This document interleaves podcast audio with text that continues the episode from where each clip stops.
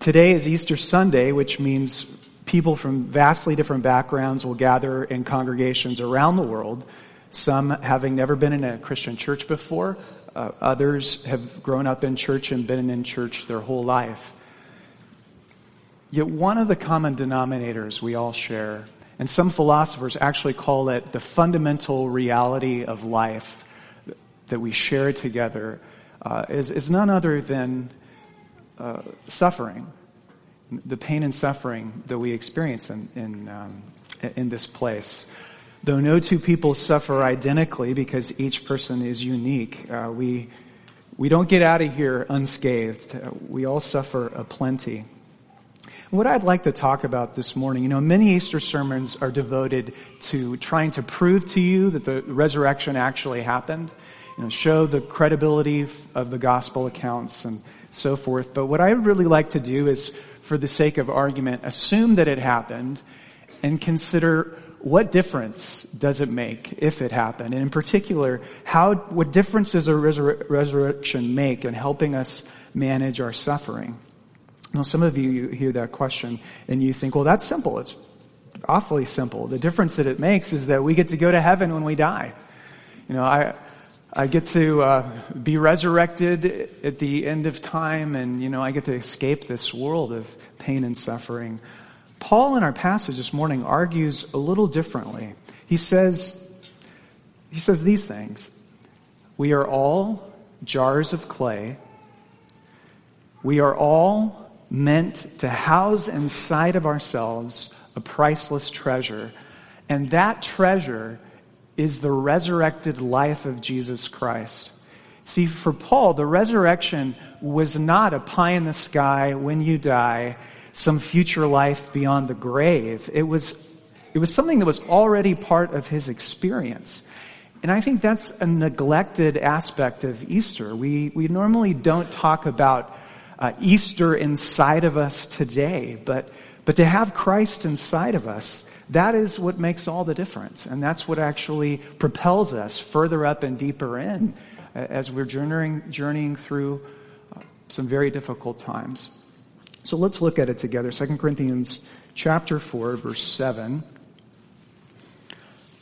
But we have this treasure in jars of clay to show that this all surpassing power is from God and not from us.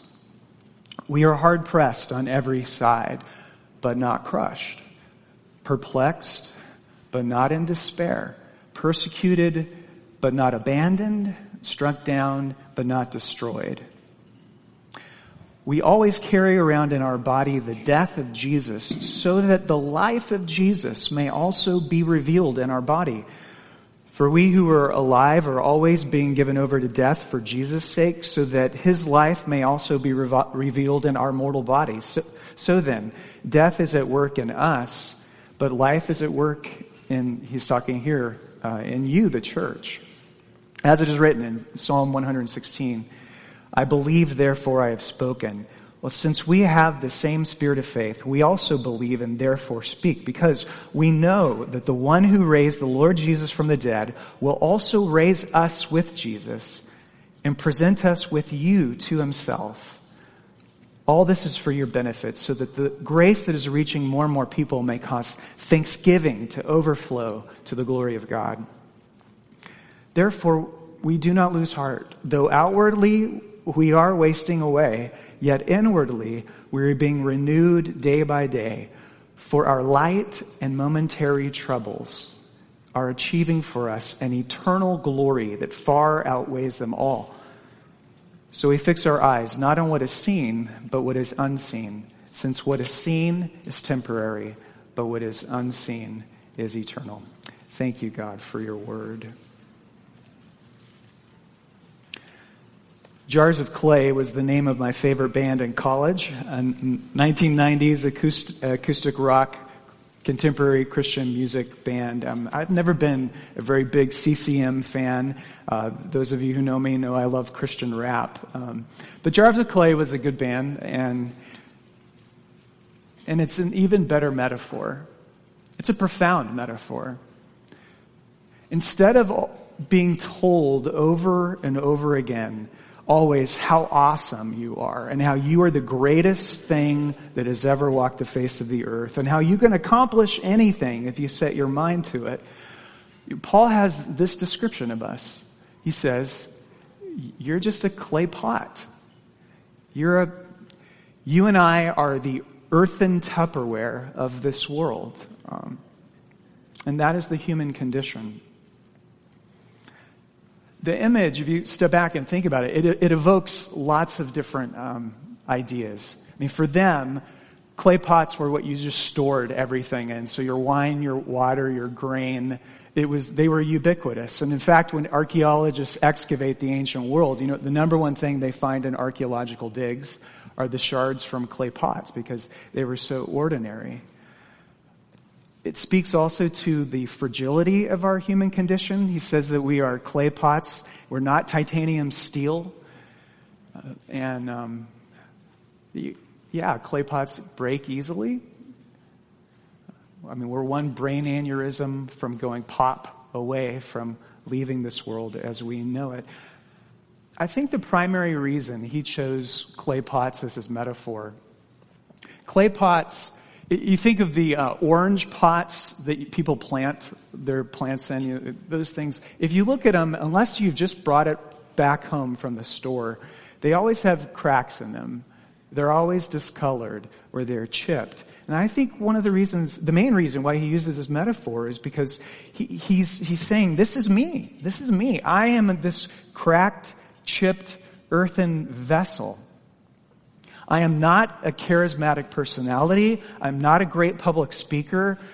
Uh, his critics pointed out his, his, personal inadequacies and his flaws and said, you know, really, why should you even listen to this guy? Because this guy has suffered an awful lot. I mean, how can God be with somebody who has, as he says later in his letter, endured imprisonments and beatings? He goes on, five times I received from the Jews the 40 lashes minus one. Three times I was beaten with rods.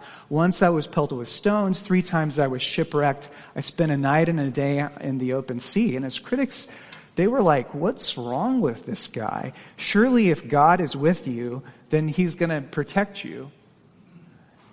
I've been sailing the Mediterranean all my life and I've never been shipwrecked. This guy's been shipwrecked three times. What's the matter? And he admits it all. He says, I am a chipped and cracked clay pot. It's not an easy thing to be. How does it feel to go through this life with that kind of fragility? Well, he answers that question in verse 8. He says, This is what it's like inside my soul. I feel hard pressed. Uh, I feel perplexed. I don't understand why things are so hard. I feel persecuted. I feel struck down. I, I think he feels the same kinds of things that we feel. I don't, none of us probably entered into this life thinking that it was going to be easy, but we, we thought it'd be probably easier than it is. none of us expected to go through unscathed, but but it's fun, kind of funny. Where we are surprised by suffering. You go back and read the journals and diary entries of people who lived 150, 200 years ago, and those people, they never, they weren't surprised. They kind of expected it.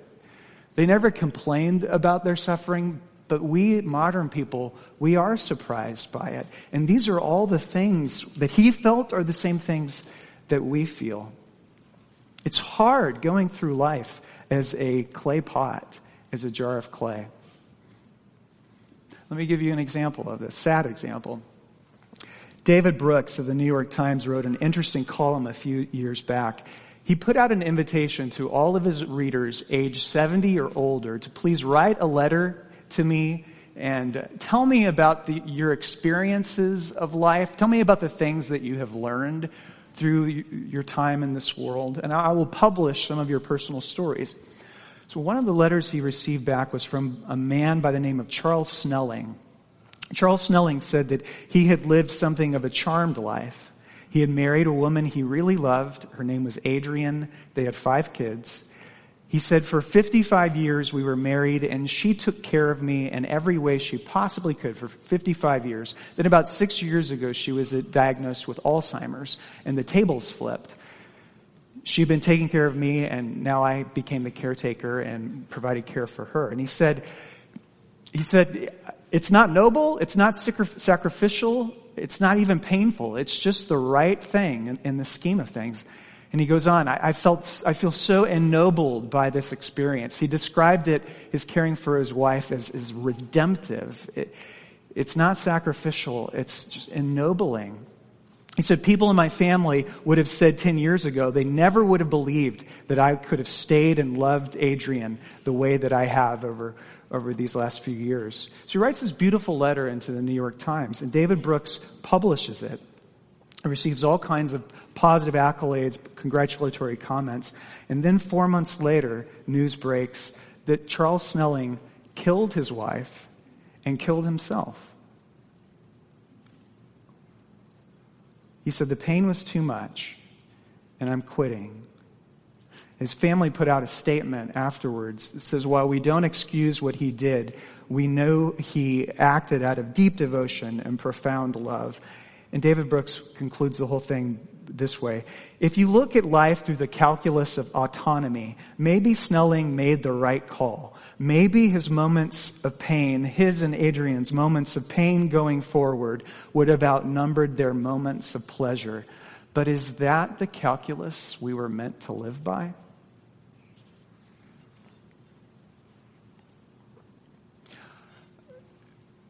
I I think that nothing exposes more of what's inside of a human being than pain and suffering.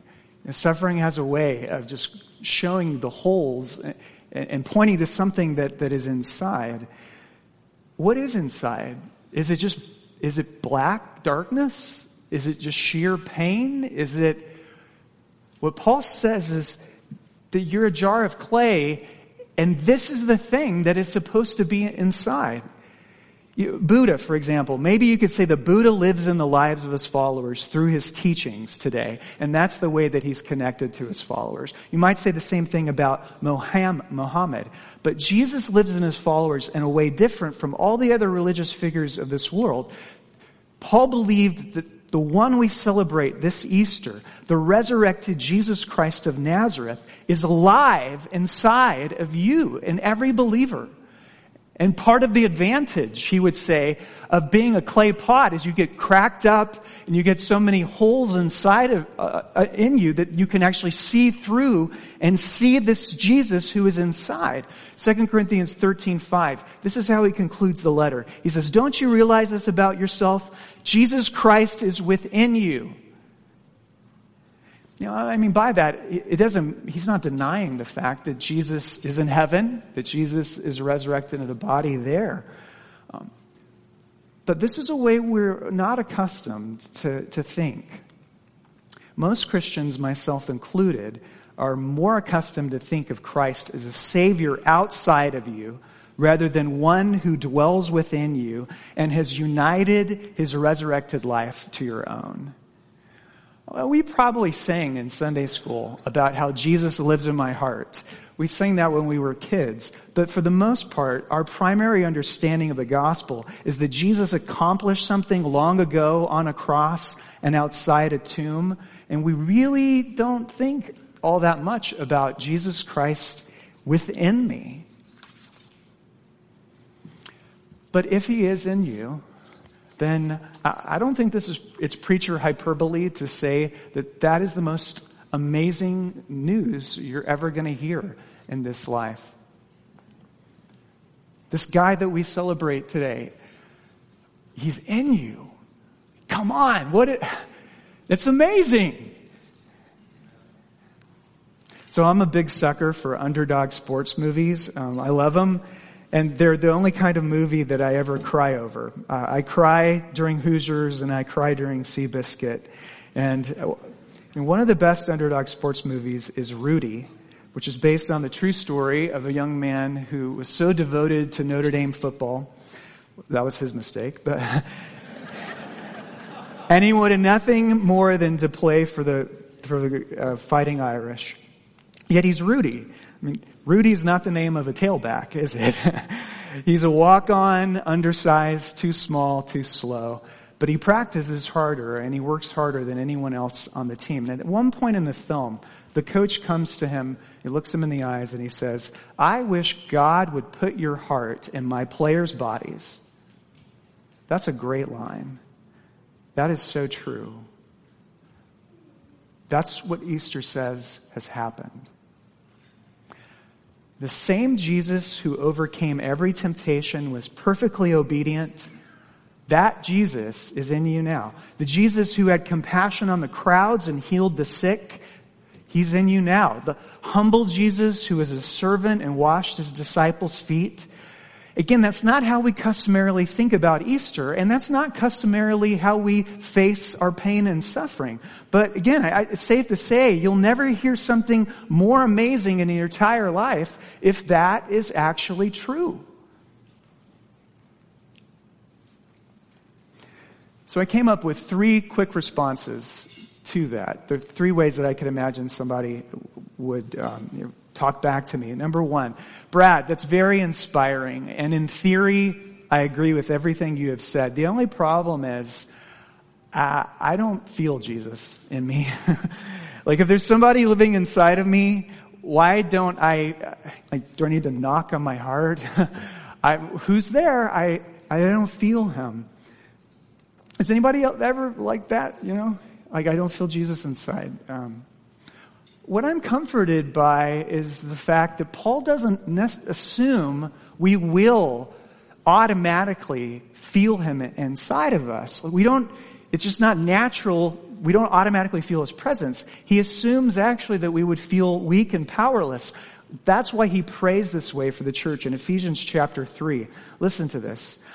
I pray that God will empower you with inner strength through Christ who makes his home in your hearts.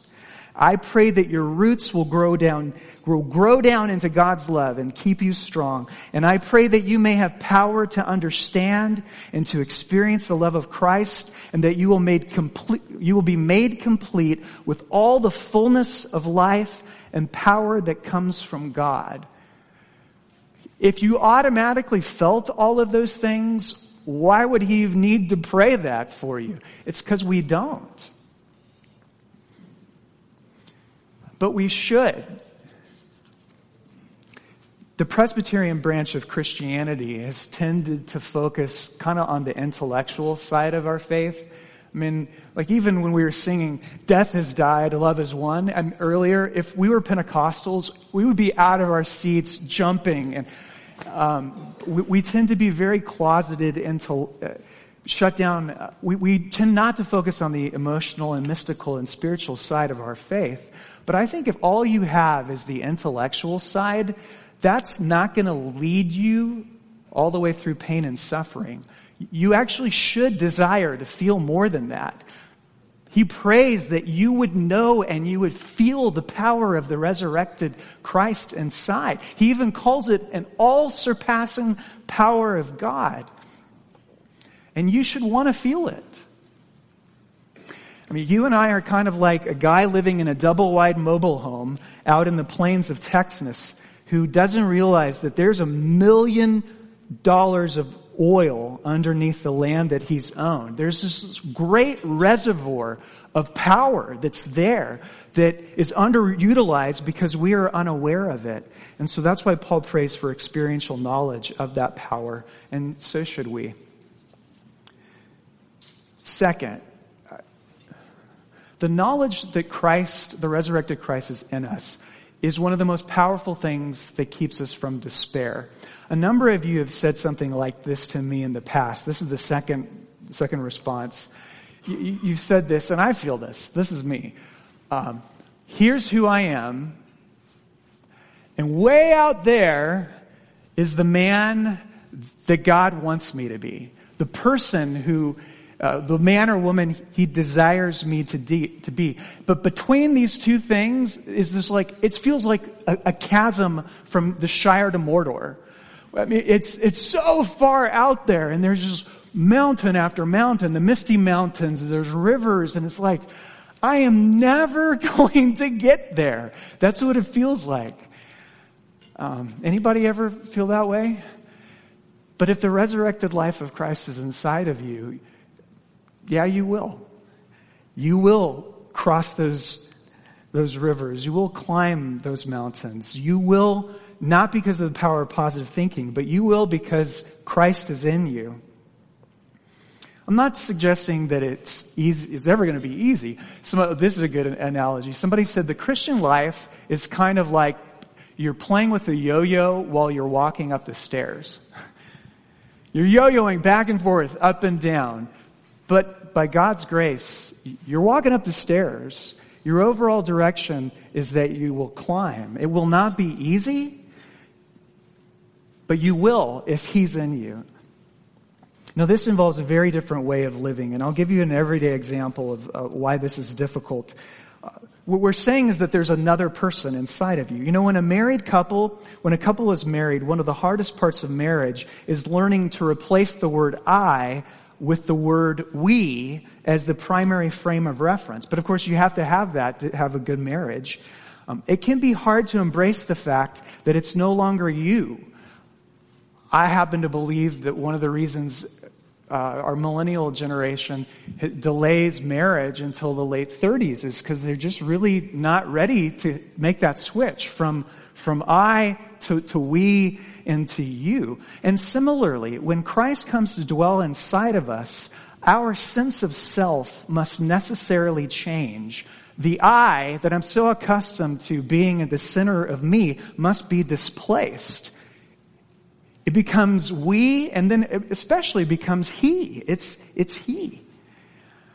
And if we learn to, to draw upon, like move the I out of the way and draw upon he, then that is a game changer. And it ensures that we will we'll make it on that journey. Thirdly, and the final response I wanted to touch on is maybe the super optimistic approach Somebody will say, well, since I have Christ's Spirit inside of me, that should make me the happiest person in the world, shouldn't it? Um, maybe you've heard some version of this before. Christians, we go around with these long faces, but we shouldn't do that. We, should, we ought to be the happiest people in the town. We got, we got God, we got for, forgiveness, we got this reality. We should just be, you know, don't worry, be happy. Notice how Paul describes what it's like to have Christ inside a clay pot. Verse 8. There's an element of psychological realism in his description. He says, when you suffer, even with Christ inside of you, you still feel hard pressed on every side. You still feel perplexed. You still feel persecuted, struck down, but, but you're not crushed because Christ is on inside. You're not in complete despair. You're persecuted, but you're not abandoned. You're struck down, but you're not destroyed. He says, outwardly we are wasting away, but inwardly, because Christ is there, we are being renewed day by day. I think of the prevalence of support groups today. There are support groups for cancer patients, for parents who have lost children, for families of addicts. Why are these support groups so manifold and helpful? There is a great deal of comfort that can be found in the presence of others who have suffered in similar ways. The best comforters are those who experience similar loss and pain that we do, but know how to get through it. And what Christianity offers to you is a community that is psychologically real, that, that knows how it feels to be like this, but also shares upon the same resource, Christ, to get you through. And it's not the power of positive thinking. It's not don't worry, be happy. It's tapping into and drawing into this one who is the greatest treasure. I'll conclude with this. Rankin Wilburn is a pastor in Los Angeles who wrote a, a great book on the topic that I've been speaking on this morning, Union with Christ. Uh, so he's in LA. I think he's kind of like in the Beverly Hills area, but he said, I have a friend who is Mickey Mouse, who, somebody who gets to put on the Mickey Mouse costume at Disneyland. And she says, what an experience that is. How, think about that, how cool that would be. You get to be when somebody sees you, their face lights up. Kids immediately smile. They run up and they hug you. Everybody, for the most part, likes you. Um, and it seems to me that that's kind of the way that most of our fantasies work. There is an I who is housed in this, I want to be housed in Clayton Kershaw. I, I want to be the guy, I want me and Clayton Kershaw pitching game seven of the World Series. Or you, maybe you do it with your favorite band. There's I, and I dream about being housed in this musician. I, I inside of the thing that I've always wanted to be. Do you, do you know what I'm talking about? But that's just a dream. Maybe what you've been missing in your life is this reality that it, it is not I inside somebody, but it's Christ inside me. That's the reality that's greater than the dream. I mean, you can't change the fact that you're a jar of clay, and if you think you're bulletproof at the age of 20, promise, you won't be by the age of 60. Uh, you're going to be frail. You're going to be inadequate. But it also means that you get to hold something. The thing about all the cracks that you end up accumulating in this life is they expose what's on the inside.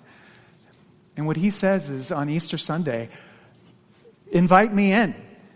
I want to replace the darkness with the resurrected glory of my son. I want to replace the pain with the stability and strength of my son.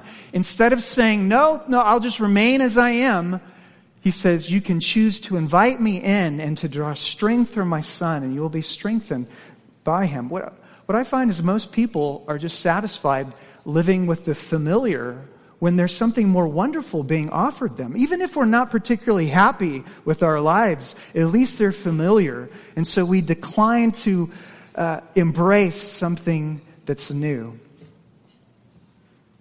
This is Easter Sunday. Today is a day for something new. For we have this treasure in jars of clay to show that the all surpassing power is of God and not from us. And that's what he desires to come and reside, reside in you. Amen. Let's bow our heads and pray.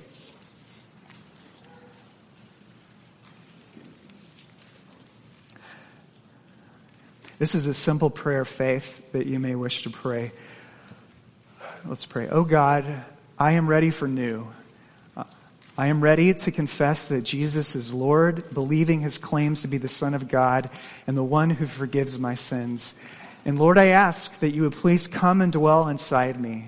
I pray that I would know and I would feel the power of your resurrected life inside of me. Raise me to new life on this day, the day that we uh, celebrate your resurrection. Um, make your life carry me through the sufferings of tomorrow. And I ask this in your son's name. Amen.